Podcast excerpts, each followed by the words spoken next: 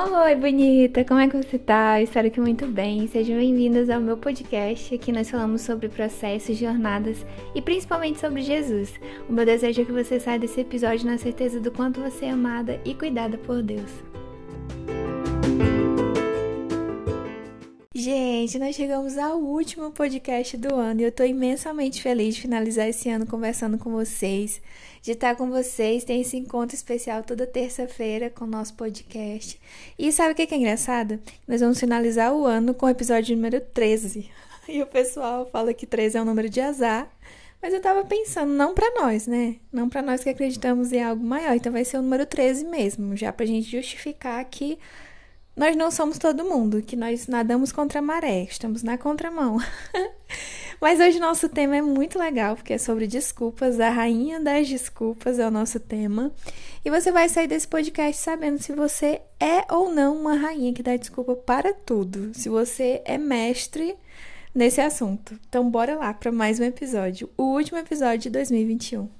Essa é aquela época do ano em que nós começamos a revisar tudo e aí pensar no que precisava ter sido feito, nas coisas que não foram realizadas. Mas já que estamos na última semana, eu ouço de muitas pessoas falando assim: ah, esse negócio de meta, objetivo, eu vou revisar só dia 1 de janeiro, porque ninguém discute nada sobre isso no final de ano, né? A dieta não vai ser feita, a alimentação saudável só no que vem, porque teve ceia de Natal e aí vai ter virada de ano novo. E aí as desculpas começam a acontecer antes mesmo do ano seguinte iniciar. E é interessante isso, né? Nós somos incríveis, né, meninas? nós esperamos resultados de coisas que nós não fazemos. A gente acaba contando só com o milagre de Deus, né? Ah, Suzy, mas tu não acredita em milagre? eu não só acredito em milagres, como eu já vivi muitos milagres, mas hoje eu entendi que essa não é a forma que o Senhor prefere trabalhar. E eu vou te mostrar isso na Bíblia. Eu não sei se você lembra, mas no episódio 4 do nosso podcast eu conversei com vocês sobre a sensação de não se sentir pronta para cumprir o chamado de Deus. E eu contei a história de Moisés e hoje eu vou trazer novamente essa história falando sobre todas as desculpas que ele deu para não fazer o que precisava ser feito. E a primeira desculpa que Moisés deu foi que ele não era capaz.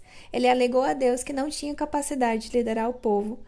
E a segunda foi que não tinha conhecimento. Ele não se achava conhecedor ou inteligente suficiente para comandar o povo de Israel. A terceira, ele já tira a culpa dele, a responsabilidade dele coloca no povo, falando que o povo tem um coração duro demais. A quarta, eu me identifiquei muito, ele se perguntou: Mas Será que eu tenho carisma o suficiente? E ele falou para Deus: Deus, eu não sou carismático o suficiente para conquistar o povo, para conversar com eles. E a última foi que ele não queria mesmo. As quatro desculpas não adiantaram com Deus, porque Deus sempre estava justificando ali. E aí Moisés falou: Não, Deus, é porque eu não quero mesmo. E quantos Moisés existem dentro de nós, né? Eu poderia fazer uma lista aqui falando também sobre outros personagens da Bíblia que deram desculpas para Deus. Eu fiquei pensando sobre Isaías, que não se achava capaz, sobre Jeremias, que se achava jovem demais para cumprir o chamado. Jonas foi para outra cidade, era para pregar num lugar, ele foi para outro. Elias achou que estava sozinho. E é engraçado porque às vezes a gente pensa, nossa, né? A gente liga tudo à sociedade atual. Não, isso está acontecendo atualmente, como se não acontecesse há milhares de anos atrás, né? Porque dar desculpas para não fazer o que você deve fazer é um problema mais antigo do que você imagina. E hoje, compreendendo melhor essas desculpas que Moisés deu e até as minhas desculpas, eu queria te perguntar do que você está fugindo. Porque eu sei que dar desculpas não é somente dar desculpas, que procrastinar não é só deixar para depois, mas que isso esconde inseguranças que muitas vezes a gente nem percebe. E aí também que você refletisse qual forma que você aprendeu a resolver problemas. Se foi fugindo ou foi encarando. Se você faz parte do primeiro grupo que aprendeu a resolver problemas, entre aspas, fugindo deles ou deixando para depois e acaba empurrando para debaixo do tapete, achando que está tudo resolvido, mas na verdade estão só acumulando ali embaixo, eu sinto dizer que o teu esforço vai ser maior para mudar isso. Mas eu fico bem feliz de saber que tudo pode ser mudado que tudo é possível quando existe uma força de vontade por trás. Essa semana eu falei para vocês sobre um hábito que eu construí esse ano, que é beber mais água, né? Uma coisa simples, mas que a gente nem dá importância muitas vezes. Porque antes eu reclamava demais. Eu era aquela pessoa reclamona de que eu estava inchada, de que o intestino não funcionava como deveria, se é que você me entende que eu tinha dificuldade para perder peso, que eu estava desmotivada e blá blá blá blá blá. Só falava, falava, reclamava e não fazia nada para mudar. Eu não parava para pensar no que, que eu estava fazendo que estava gerando tanta consequência negativa para o meu corpo. E aí, o final do dia, né, era sempre marcado pelaquela pergunta que o Eric fazia: Você bebeu a quantidade de água que precisava beber? Obviamente, eu respondia que não, e às vezes eu ainda ficava chateada porque eu achava um exagero. E, gente, muda. Tudo muda quando você passa a beber mais água. Mas é só com água, Suzy? Não, porque não adianta você beber 3 litros de água no final do dia, sendo que você está descuidado com a alimentação, sendo que você não faz nada para o teu corpo movimentar, sendo que você não cuida do teu sono, que você não faz coisas que te deixam feliz. Não adianta, né? Um conjunto de coisas. Mas o que eu quero falar com isso? é novamente é, partir para a ação, no lugar de ficar só em palavras, sabe? Porque ideias todo mundo tem, palavras todo mundo pode falar, mas a ação que vai te tornar diferente do que você quer ser é o agir que vai te tirar do ponto A para o ponto B. E novamente, não adianta esperar por um milagre. Eu já disse que essa não é a forma que Deus prefere trabalhar. E por falar nele, tem uma segunda coisa que você precisa saber também. Deus vai fazer o impossível, mas o possível cabe a você fazer. E nesse momento eu queria que você imaginasse aquela criança que pergunta o porquê de tudo. Sabe a fase dos porquês, que elas querem saber o que e o porquê que se faz qualquer coisa? Pois é. Imagina essa criança aí, nessa idade, perguntando tudo para os pais. E imagina que os pais sejam pacientes e respondam, que aconselhem, que orientem. Mas essa criança cresceu, se tornou uma adulta e ela continua querendo que os pais tomem as decisões por ela.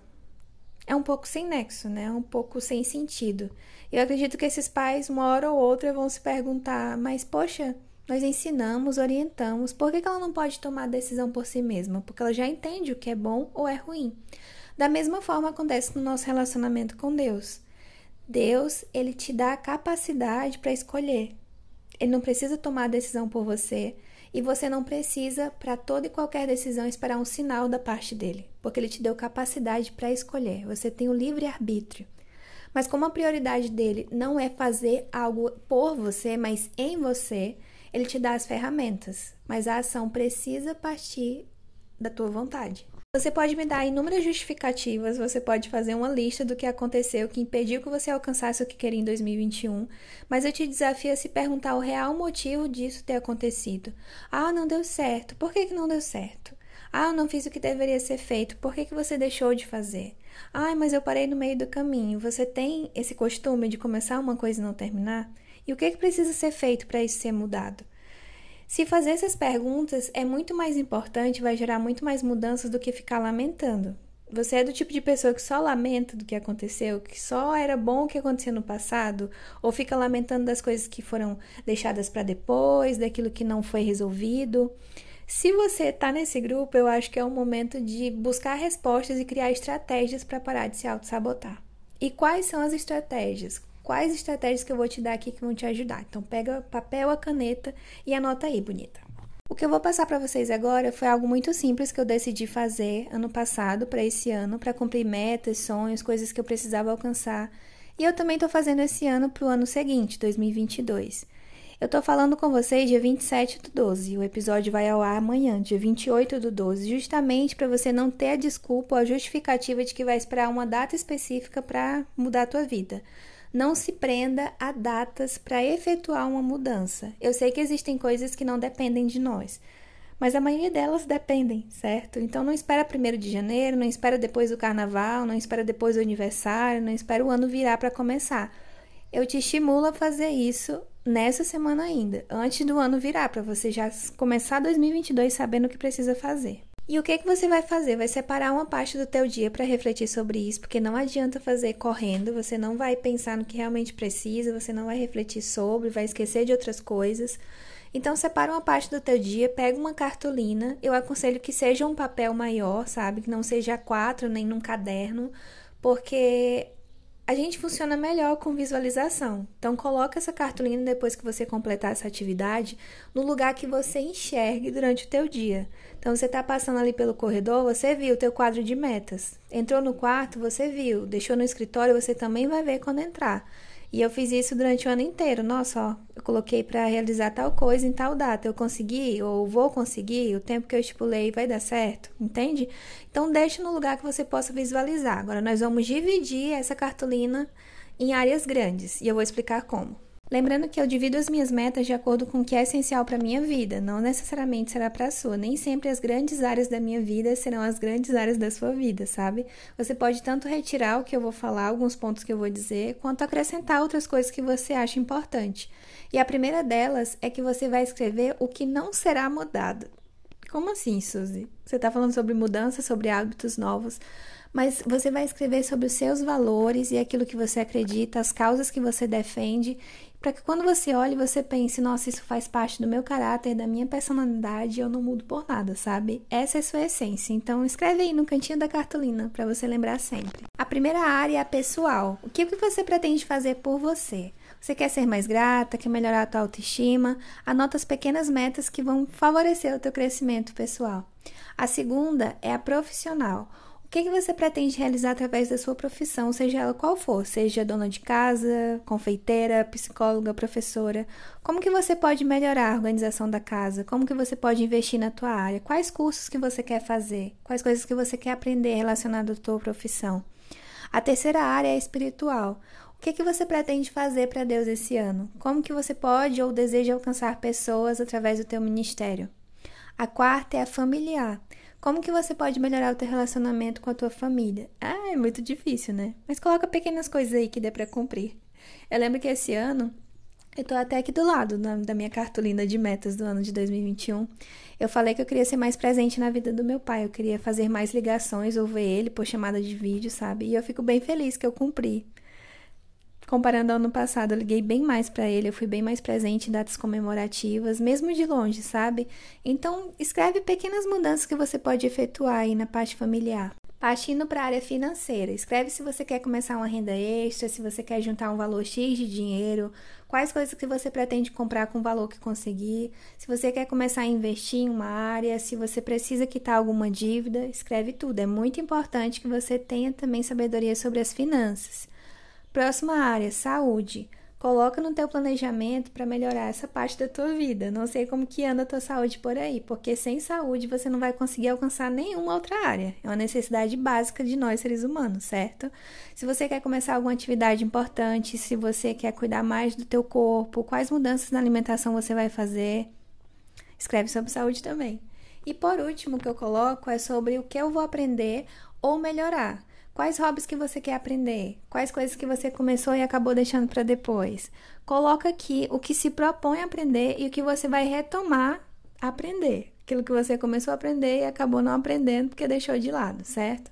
Então, contando as áreas aqui, serão as áreas pessoais, né? Vou deixar mais certinho. Então, área pessoal, profissional, espiritual, familiar, financeira, saúde e o que você vai aprender e melhorar na tua vida. Depois que você anotou, você vai estipular uma data para começar cada uma dessas metas ou uma data para que ela se cumpra. Ai, mas eu não sei se vai dar certo tal data. Trabalhe e viva como se fosse dar certo, como se fosse uma data comemorativa no teu calendário. Você tem que ter um compromisso e a seriedade de que são suas metas, os seus sonhos, e se você não lutar por eles, não vai descer uma vontade do além ou então, ninguém vai chegar na tua casa, bater na tua porta e dizer: Nossa, me dá aqui os teus sonhos, deixa eu realizar para ti. Não, isso depende de você. Então, coloque uma data para começar a executar cada uma delas. Outra coisa, existem metas de curto, médio e longo prazo. Existem coisas que você vai sim conseguir fazer em um ano, existem coisas que são para dois, para três, para cinco, para dez. Então, divida isso na sua vida também. Uma coisa bem importante é que você não precisa fazer tudo de uma vez só. Você tem 12 meses no ano. Então, distribua essas metas por todos os meses, não somente no início, senão você vai cansar e você vai deixar as coisas pela metade, certo? Uma coisa bem importante é que você não precisa colocar mil coisas em cada área. Não adianta colocar 15 coisas para se mudar na parte pessoal, 25 conquistas para profissional porque é só um ano, gente. Lide com a sua capacidade também, com o seu tempo, que o tempo é diferente para cada pessoa. Você só vive um dia de cada vez, então não torne isso um fardo ou deixe de aproveitar. Outra coisa bem importante é que você tem que parar de olhar para o problema e começar a pensar numa solução para aquele problema. Como que você pode resolver isso? Não ficar só lamentando, porque quando a gente fica só lamentando, a gente só enxerga o problema e não enxerga nada fora dele. E por último, eu gostaria que você lembrasse que a tua capacidade não vem somente de você e que Deus jamais colocaria um sonho, uma meta no teu coração se ele não soubesse da tua capacidade, da tua inteligência para fazer e alcançar aquilo, certo? Então lembra que você não está sozinho. Ele está aí também cumprindo cada um dos teus sonhos contigo.